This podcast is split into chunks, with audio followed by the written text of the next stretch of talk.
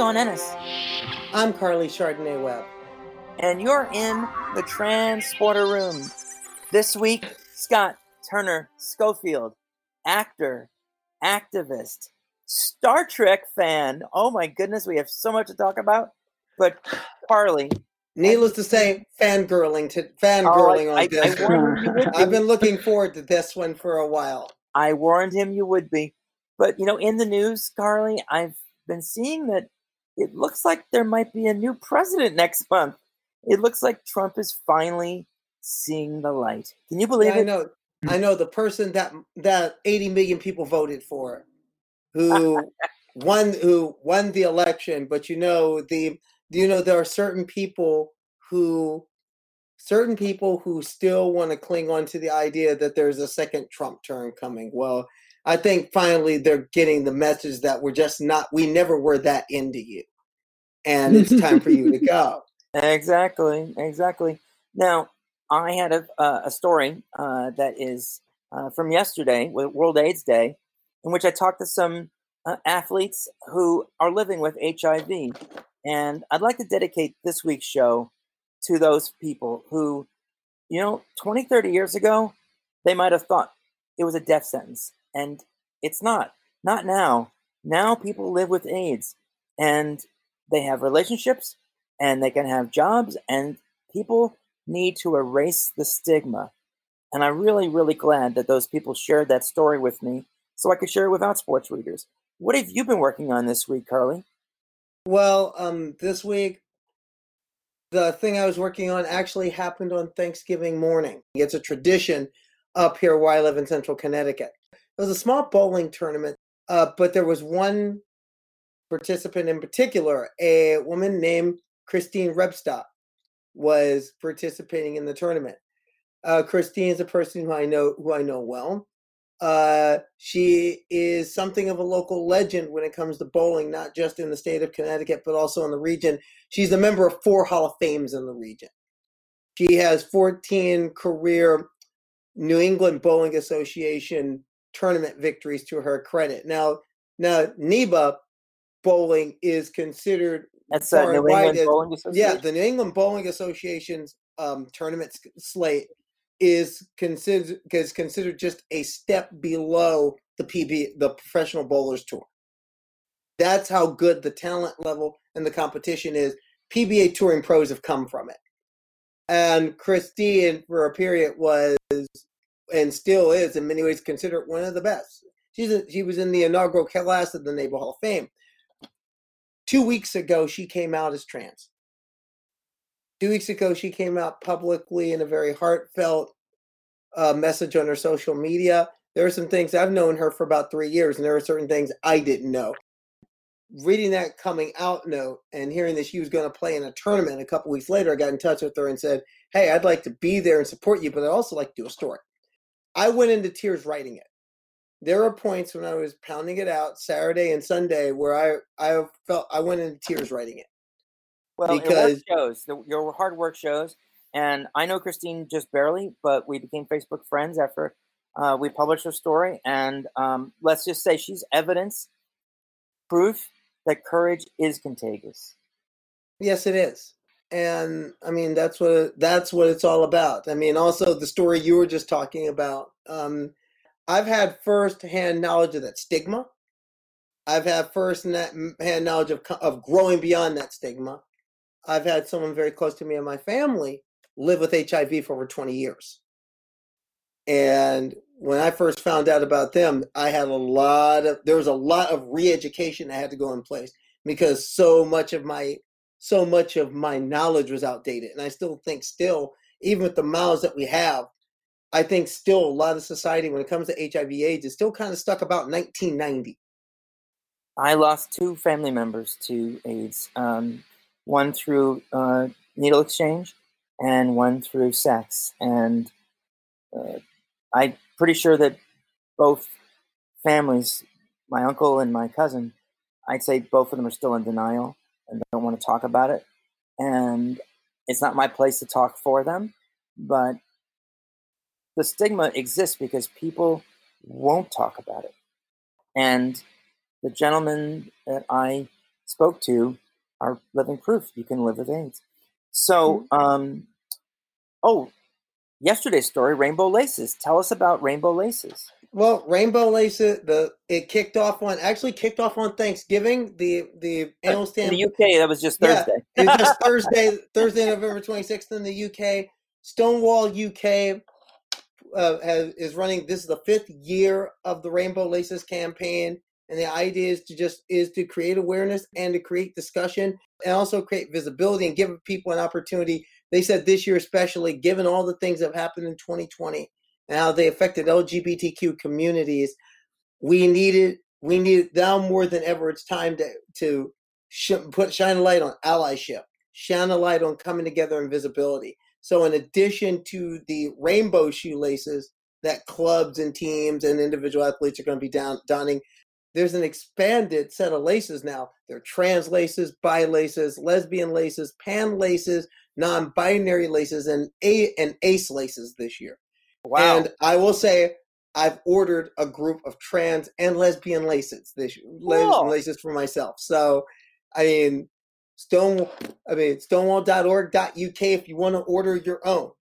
And, the, the and I'll tell you, so just go to outsports.com. it's a great campaign. And recently, Stonewall did a poll of sports fans in the UK where 65% of sports fans polled said that anti LGBTQ language used at a live sporting event should be challenged by other fans. I mean, and it's good to see that people are starting to get that type of awareness, are starting to get up, stand up, stand up for everybody's right. That's right. Well, you know someone who stood up for everyone. I met this gentleman in 2015, and one of the first things we worked on together was a meme during the bathroom bill era. Remember North Carolina? Remember HB2?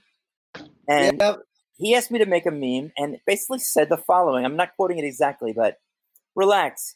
You've already peed next to a trans person and you were fine. so let's set coordinates for Los Angeles, Hollywood, California. Scott Turner, Schofield, beam on up to the transporter room. Am I there yet? Am I Yeah, there? you're here. Hello? We had the you got all effects his molecules right, right? They're all in the right place. Yeah, check, could check switch to make sure the important parts are where they should be. Scott, welcome to the transporter room. Happy to be here. Thanks for having me. Well, because she's a fangirl, and because I had the pleasure of both meeting you in person and talking to you over the years, I'm going to give Harley first question.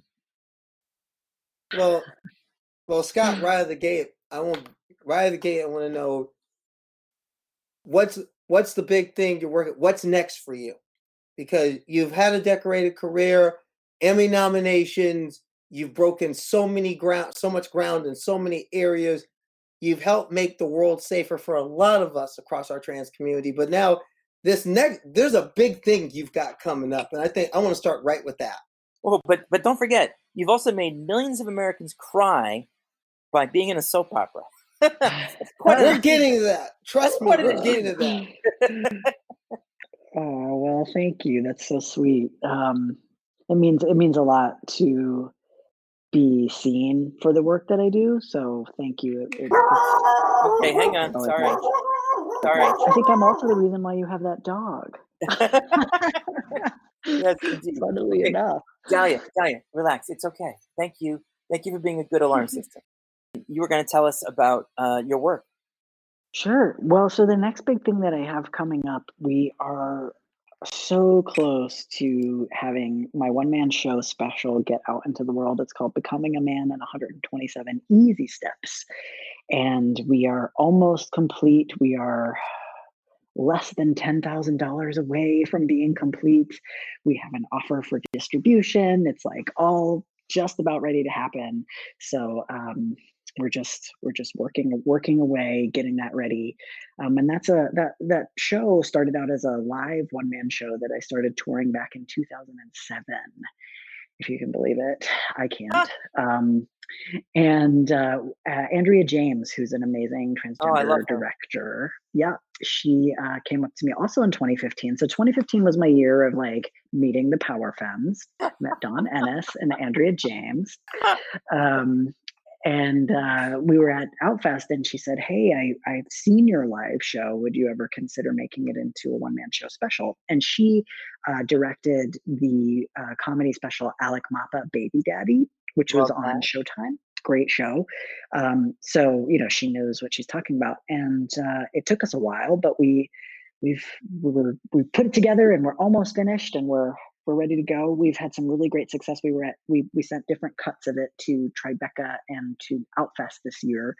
Um, and since people are all watching everything, um, it got some really nice response. And I just can't wait. You know, the the whole thing about it has been I've been touring the show for 13 years and you know, it's everybody who can pay for the ticket and get to the show and have those, you know, hour and a half to sit in a theater with people and now it can be on some kid's cell phone who is you know looking for someone like him. Um, and i just can't wait for that to happen. So that's my next big thing. How do you squeeze 127 steps into a 90 minute movie?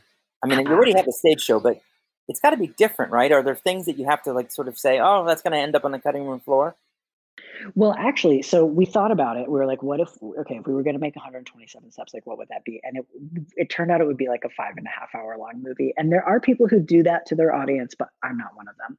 Um, so actually, what's cool, you know, when we think about, you know, people speaking with their authentic voices, we realized in kind of going through all of the steps, there were some that really needed to be told in film, right? And some that it was like, very important that you hear it, but not necessarily that you watch it. And then some that were just so good on the page that you could read it and really enjoy it that way. And so, what actually this is going to end up being is a film, a podcast, and a book. And you will sort of, the phrase choose your own adventure is cruelly copyrighted, but uh, but you will pick your own path uh, through through the stories. Um, and you know you can you can spend as much or as little time as you want with it and I, I love that because it's like you know speaking with the most authentic voice right and and i like the idea of picking your own path which for so many of us you know it doesn't matter how you transition or in what ways uh, you're always picking your own path and um, so it's like really kind of inviting people into that that's one thing i know about the show is that you know the, in the live show people call out a number and that's where yes. you start.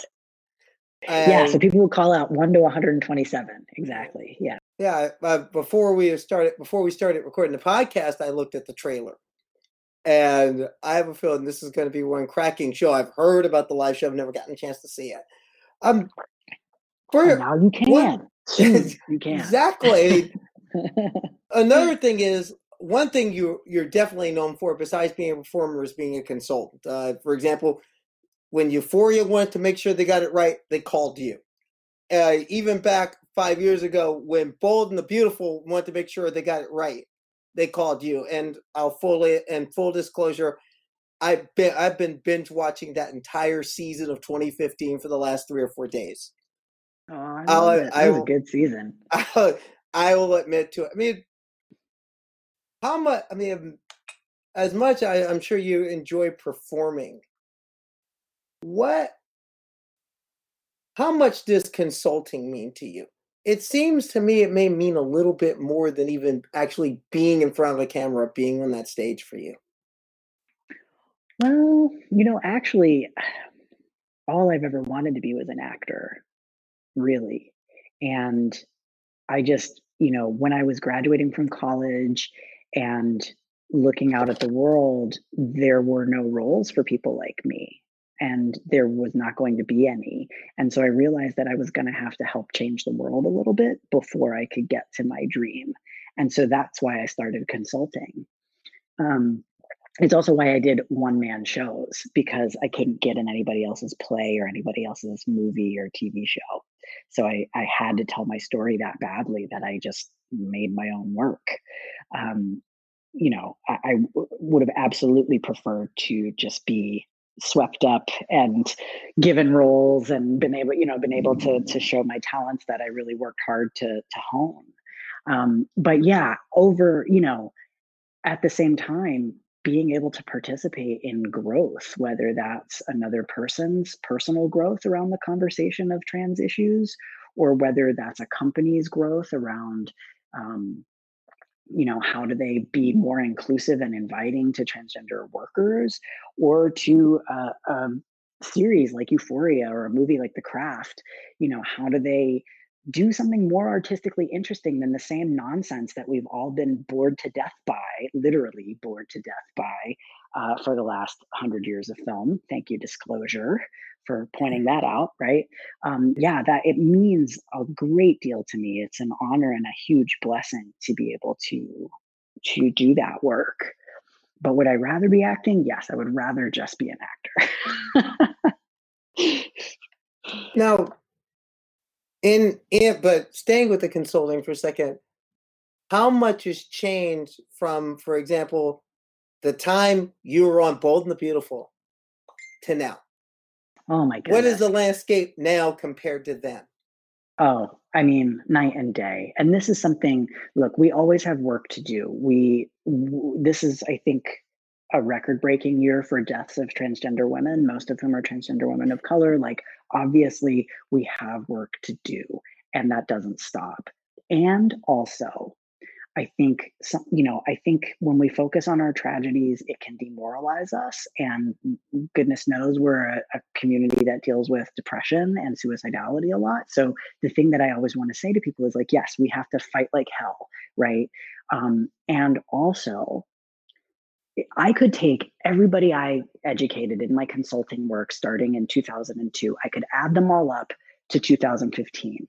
Then I could take everybody that I worked with starting in 2015 until now, people who actually care, who actually like really want to get this right, cis people with power who are actually truly invested in telling our stories well, in making sure that their cultures are inclusive, and since 2015, it is exponentially more than all of the people from 2002 to 2015 that I ever worked with before. It's unbelievable. It's exciting. So I have been really given the blessing of being able to witness cultural change happen through my work. It's not to say that I'm making the cultural change, I'm just saying people are showing up to it now. And we can't forget that. Like we have to be able to hold both things at the same time and let it let that fuel us because our work really does work you know? So if you were to give advice on a podcast about following in your footsteps both transitioning and the wonderful career you've had acting advocacy being someone who is a role model let's not you know deny it. You are a role model for so many young trans boys and young men who see you and say, God, I could do that. Could I do that? How could they do that? Scott, tell us hmm. what you would recommend to someone who sees you and says, That's what I want to do. Well, first of all, I mean, I'm not special, honestly look i mean I, I, I joke I, I'm I'm working on my wording about myself, but like my my joke is always like I'm an idiot. Anybody can do this, you know. Mm-hmm. and it's like if you if you were in like when you see becoming a man, there are so many stories about like me just bumbling through things. Um, eh, you know, like really truly, I'm a very like humble human. Do you know what I mean? And what it was was that you know I I just really had this sense that I could contribute. And I just took the initiative and did it.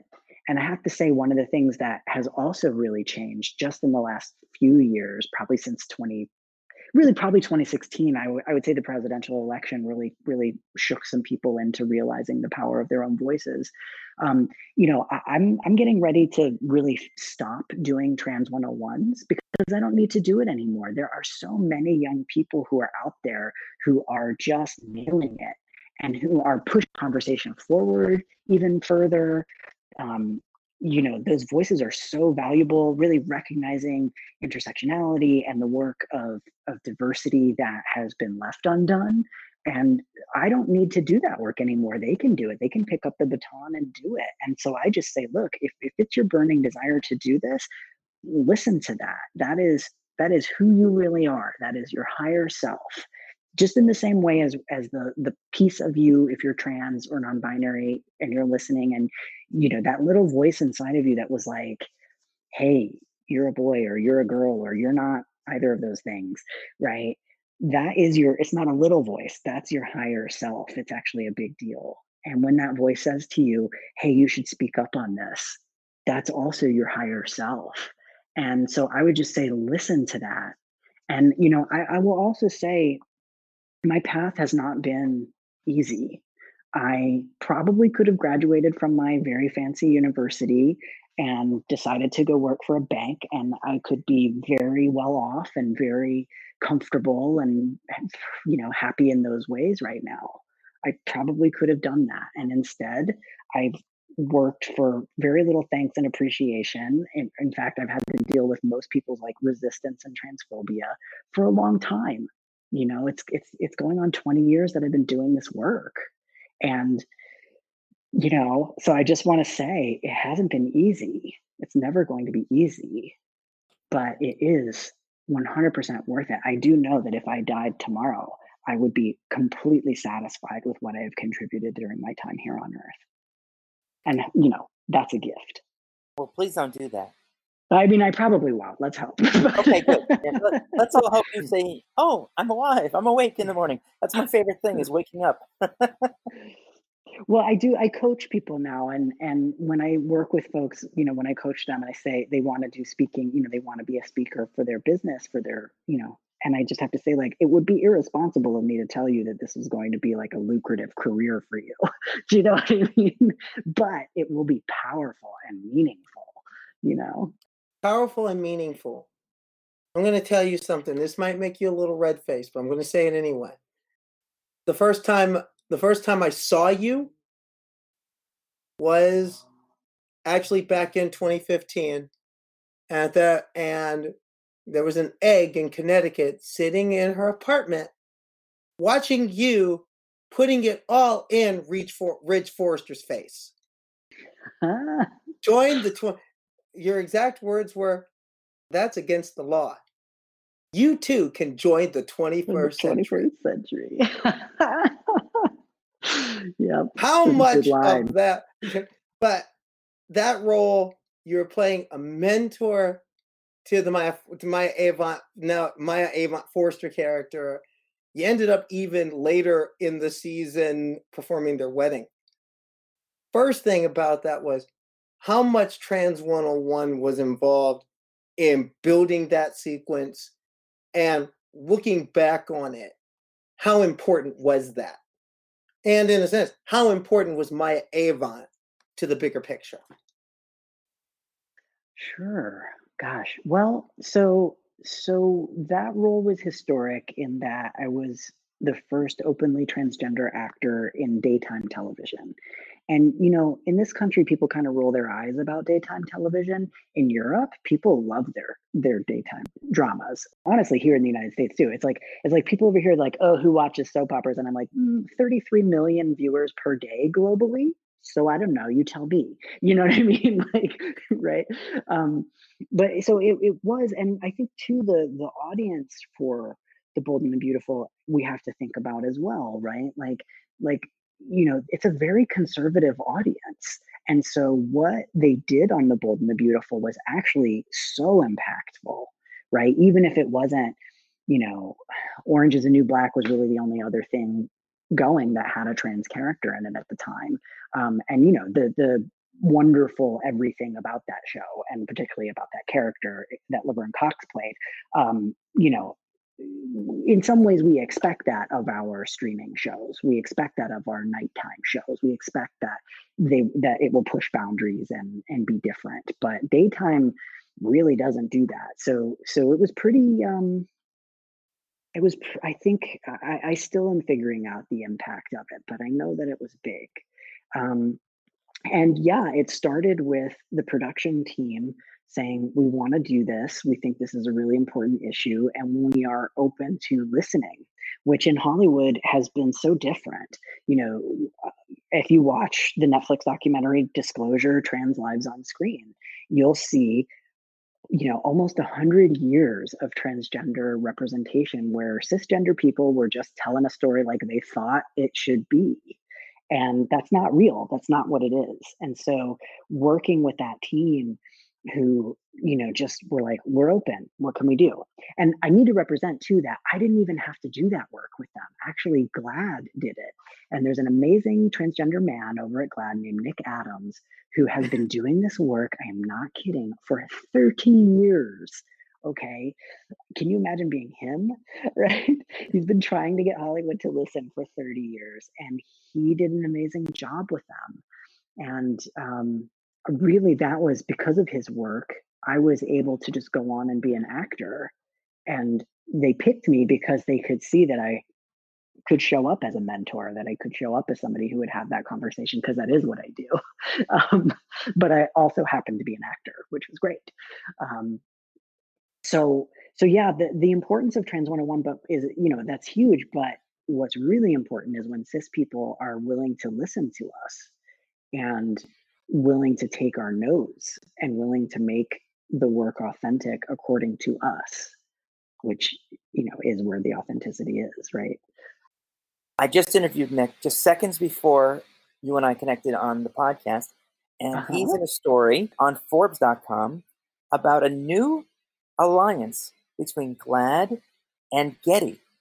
Have you ever searched oh, yeah stock photos of trans people and seen all these phony actors mm, pretending right. to be trans.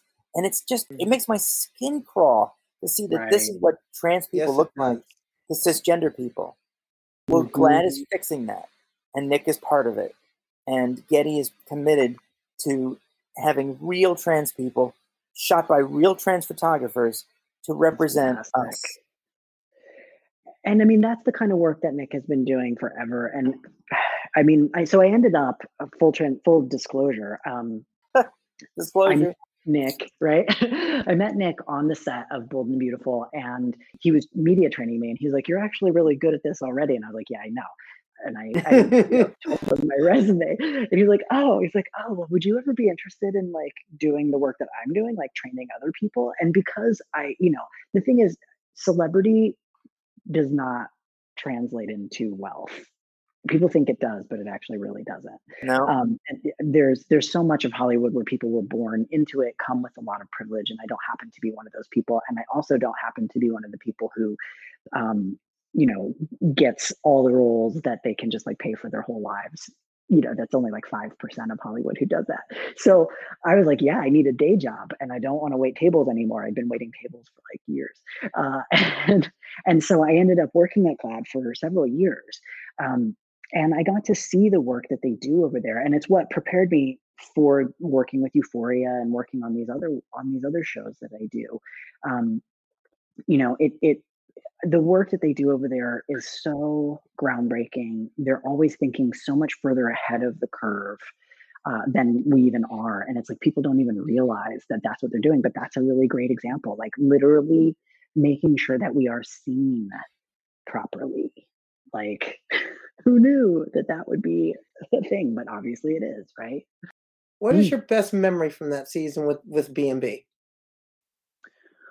Oh, I have so many good memories of my time at Bold and the Beautiful. I got to be there for like a whole summer.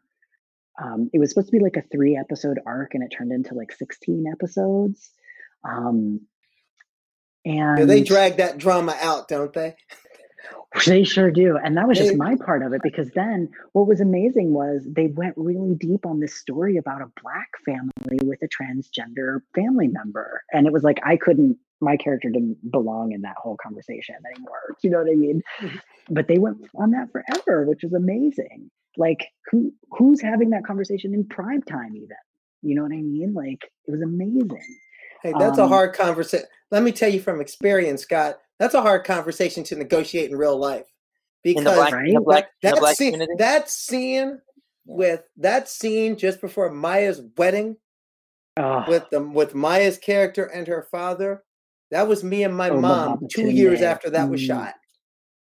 oh wow. That was I me and my imitate Sarge. mother two years after that was Mm. shot when I came out. right? You know, I have to say that scene, doing that wedding. I mean, Oba Babatunde, the actor who played my Yeah. Avant's father, he's he's a master class. He's just one of the most incredible and underrated, can I say, actors in in Hollywood in general. He's he's just so amazing, and he was electric. Like when they, I was I was standing three feet away from them while they were doing that scene, and it was just like I you know the energy of it was was unbelievable and he really like he and i sat down before we shot that scene because he doesn't have that that in his life you know he doesn't have that experience and so he was really trying to get into the head of this character and again the listening a cis person listening to a trans person right and saying you know what was this like for you and what did you experience? And now how do i allow that to inform how i do my work? And he won the emmy for that actually that year. So there you go right? So, Well, Scott, we have to stop right there just because we have to roll a break. Gotta pay the bills. When we come back, we're gonna ask you about the sporter in Transporter Room. What are your thoughts on transgender inclusion in sports? Plus, of course, this is the Star Trek show. So we're gonna ask you a little bit about Star Trek fandom. After this break, you're in the Transporter Room.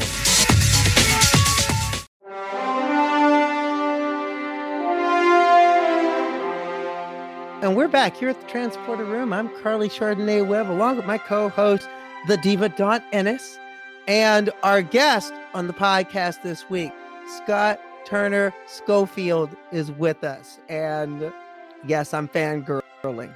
Deal with that. Uh, Scott, one thing I do want to talk about, and we want to talk about after all, this is the Transporter Room. So let's address the middle word first. What's your thought on trans athletes, on sports, and transgender inclusion? Where do you come down on this issue? Quite a controversy. I so many say. thoughts Dawn, I have so many thoughts. OMG. Okay, so this is the thing like when I go and do Trans 101s, always somebody wants to come up and argue about how it's unfair for girls or whatever, right? Like they, it's unfair that people with boy hormones should be, you know, competing with girls. And I say, you know what's unfair? Boys and girls sports. What if we did everything by how fast you did it or how strong you were or how you know what I mean? Like if we actually just use an actually objective, right? Me- metric for how people play sports because that's how sports is done. If you're swimming, it's how fast you swim. If you're running, the same, right? Right? Okay. So if it's if it's soccer or baseball or football, it's how good you are. It's how good your eye coordination is. It's what an asset you are to the team. It's actually bad for let's let's just put girls on the spot. Okay. It's bad for girls who are really really good at sports to be in a league that is considered, and let's be real about this, less than boys sports.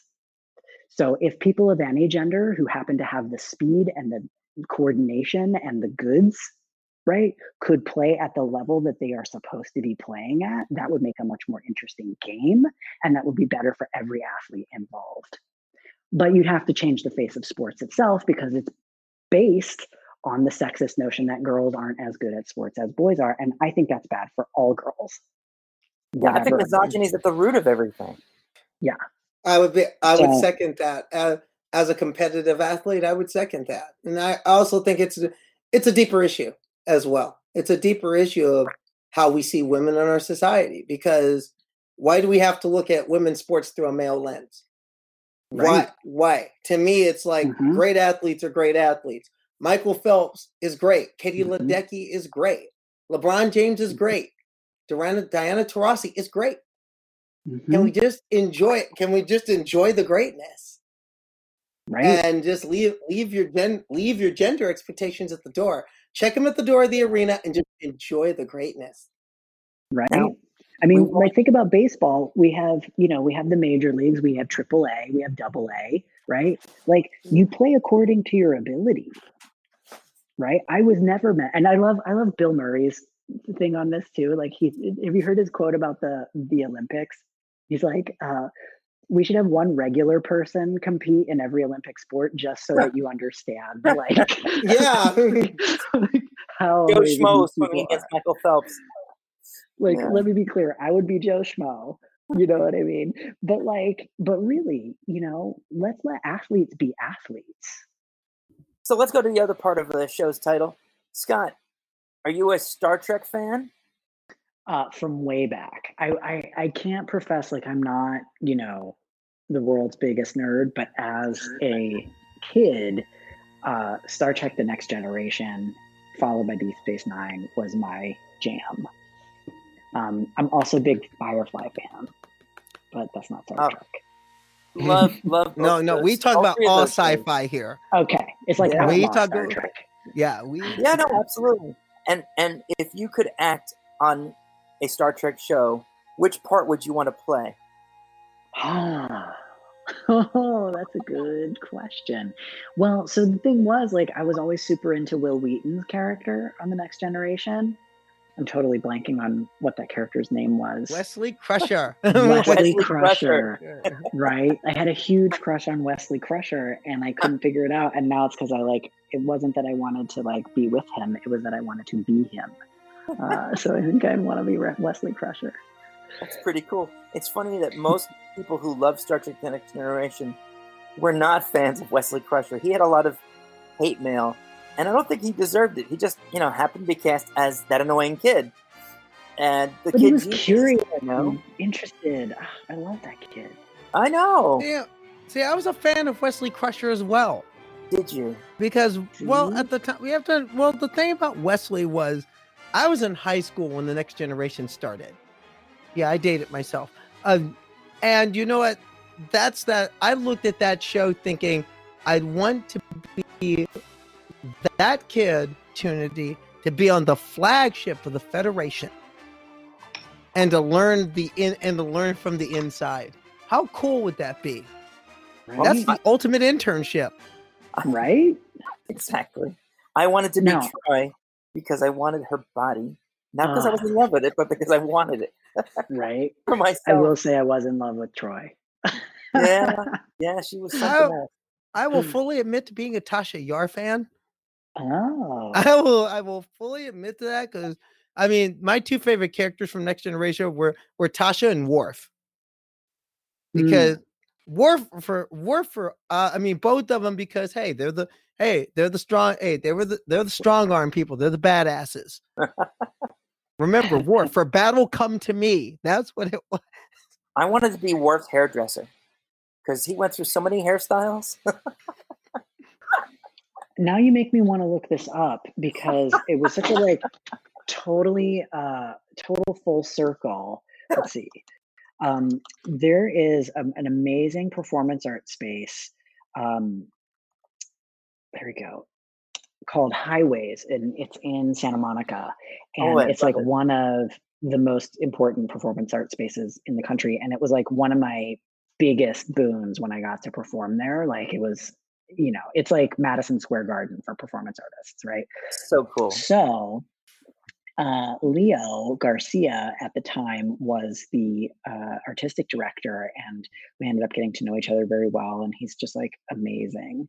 And i'm like what was his character? Because he was on Star Trek and what allowed him to be he's very open about this what allowed him to like do the work that he did as an artistic director uh was that he was he had like the the the way that Star Trek sets it up is like you get like a pension and like all these amazing things isn't that interesting We'll have to look him up. I have to ask you a question that's related to Star Trek, but also related to your acting.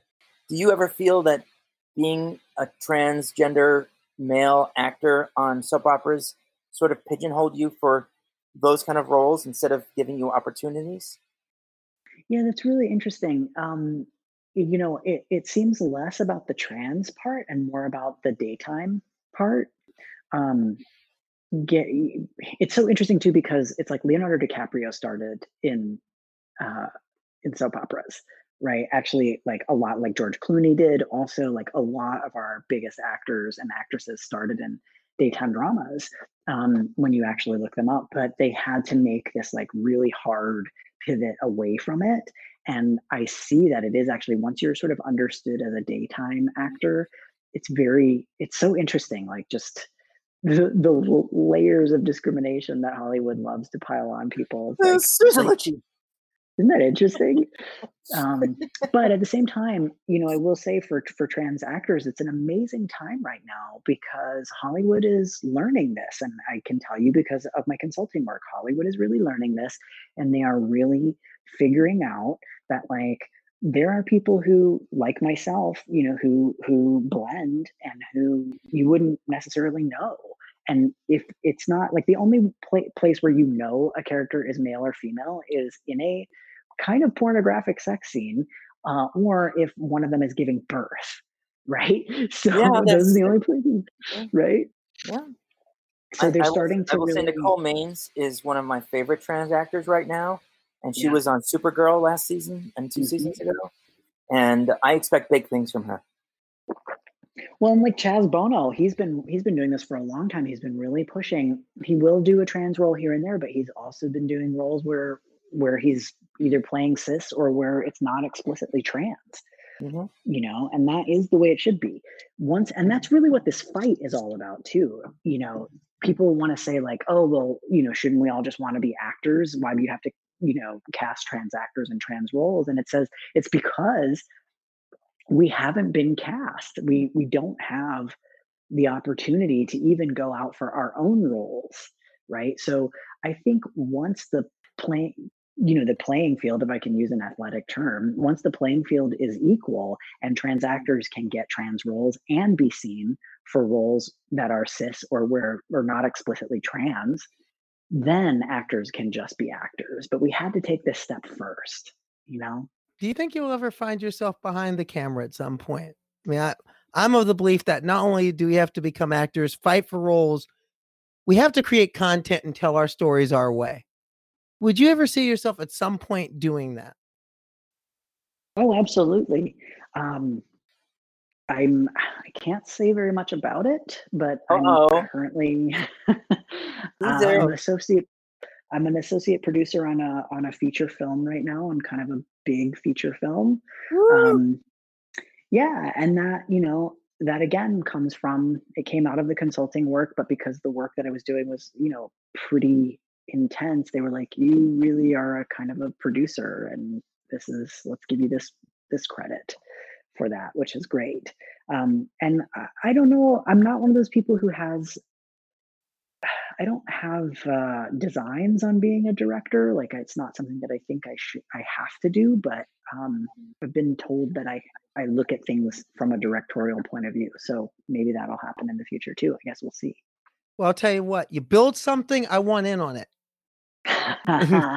Even even if it's a, even if it's- ready. Yeah. Even I- if it's like cameo role. No, I'll do a walk like- on. I'll do a walk on. Well, that's what I, you know, this is the thing. I, what I always say is if I go up, we all go up. You know, a rising tide raises all ships. Lifts all boats. and- Yes. Mhm. right I, I really i really am a firm believer in that and there is an extent you know I, i've worked with other folks in hollywood who are marginalized in other ways and you know it's it's an ongoing conversation where there's a moment in your career where you first really strike it hot and people think you have power that you absolutely do not right um, and then if you're lucky, you move into the next phase of your career where you can hold the door open, where you can really bring folks through.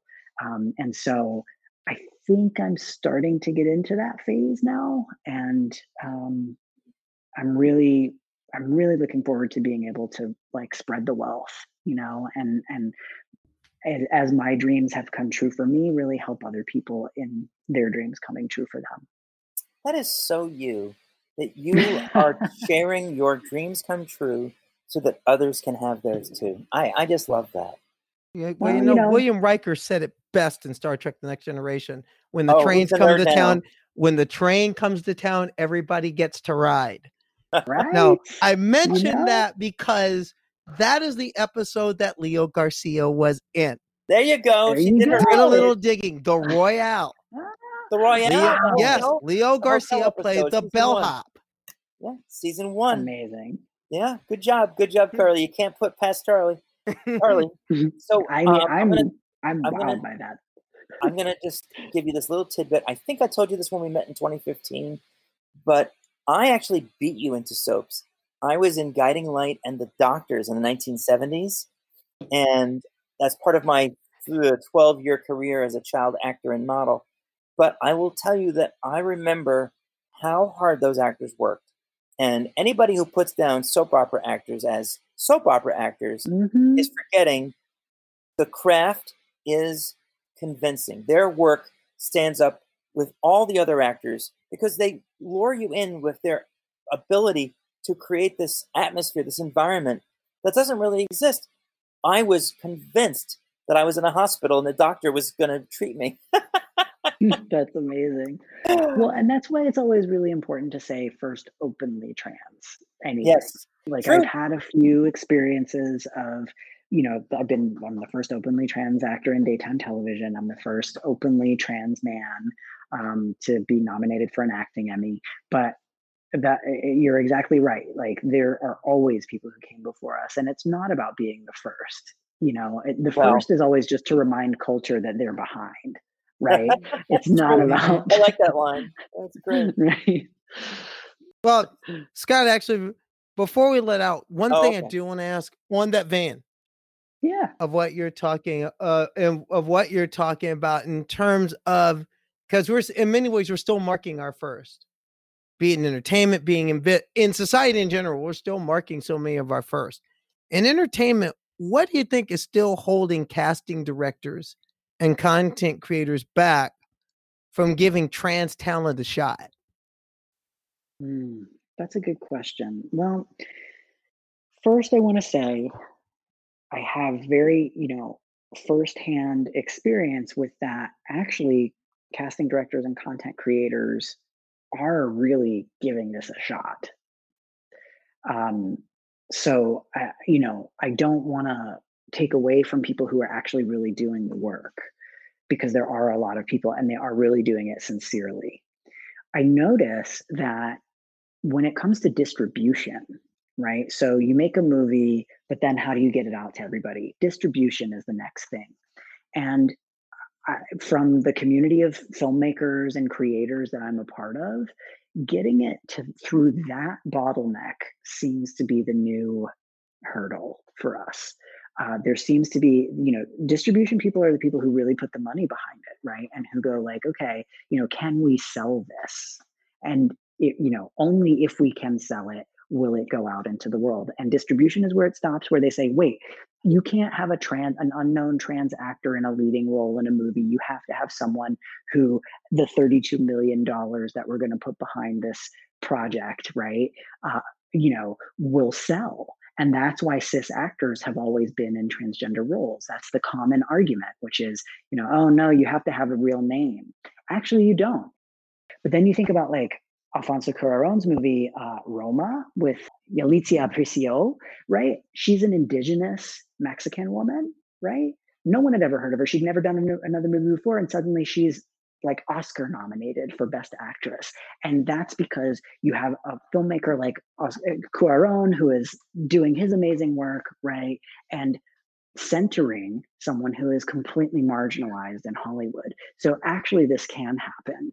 And what I'm noticing through the filmmakers that I'm friends with and and who are creating work out there is they're getting this pushback, right? That even if they make a film, even if they invest everything they have to creating trans-centered work, T. Cooper is a perfect example of this. He did an amazing documentary film called, which you'll love actually, called Man Made. And it's about transgender men doing bodybuilding competitions. i saw it and it's excellent oh, it's excellent such film. a beautiful film, right? yes it you is would not believe you would not believe he won like 16 audience awards at film festivals and could not get distribution okay That's and just as- bias.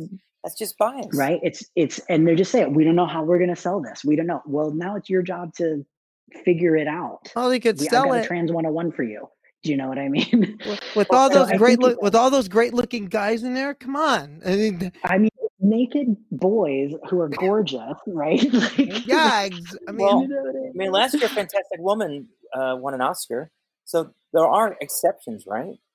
Right. And it's starting to but you know, it's this money game, right? Money ball. Let's let's call it that, right? Where the people and again, the people with the most privilege are the most conservative who are really stopping us up. And that is why trans talent, trans excellence is not being seen in the way that it's already ready to.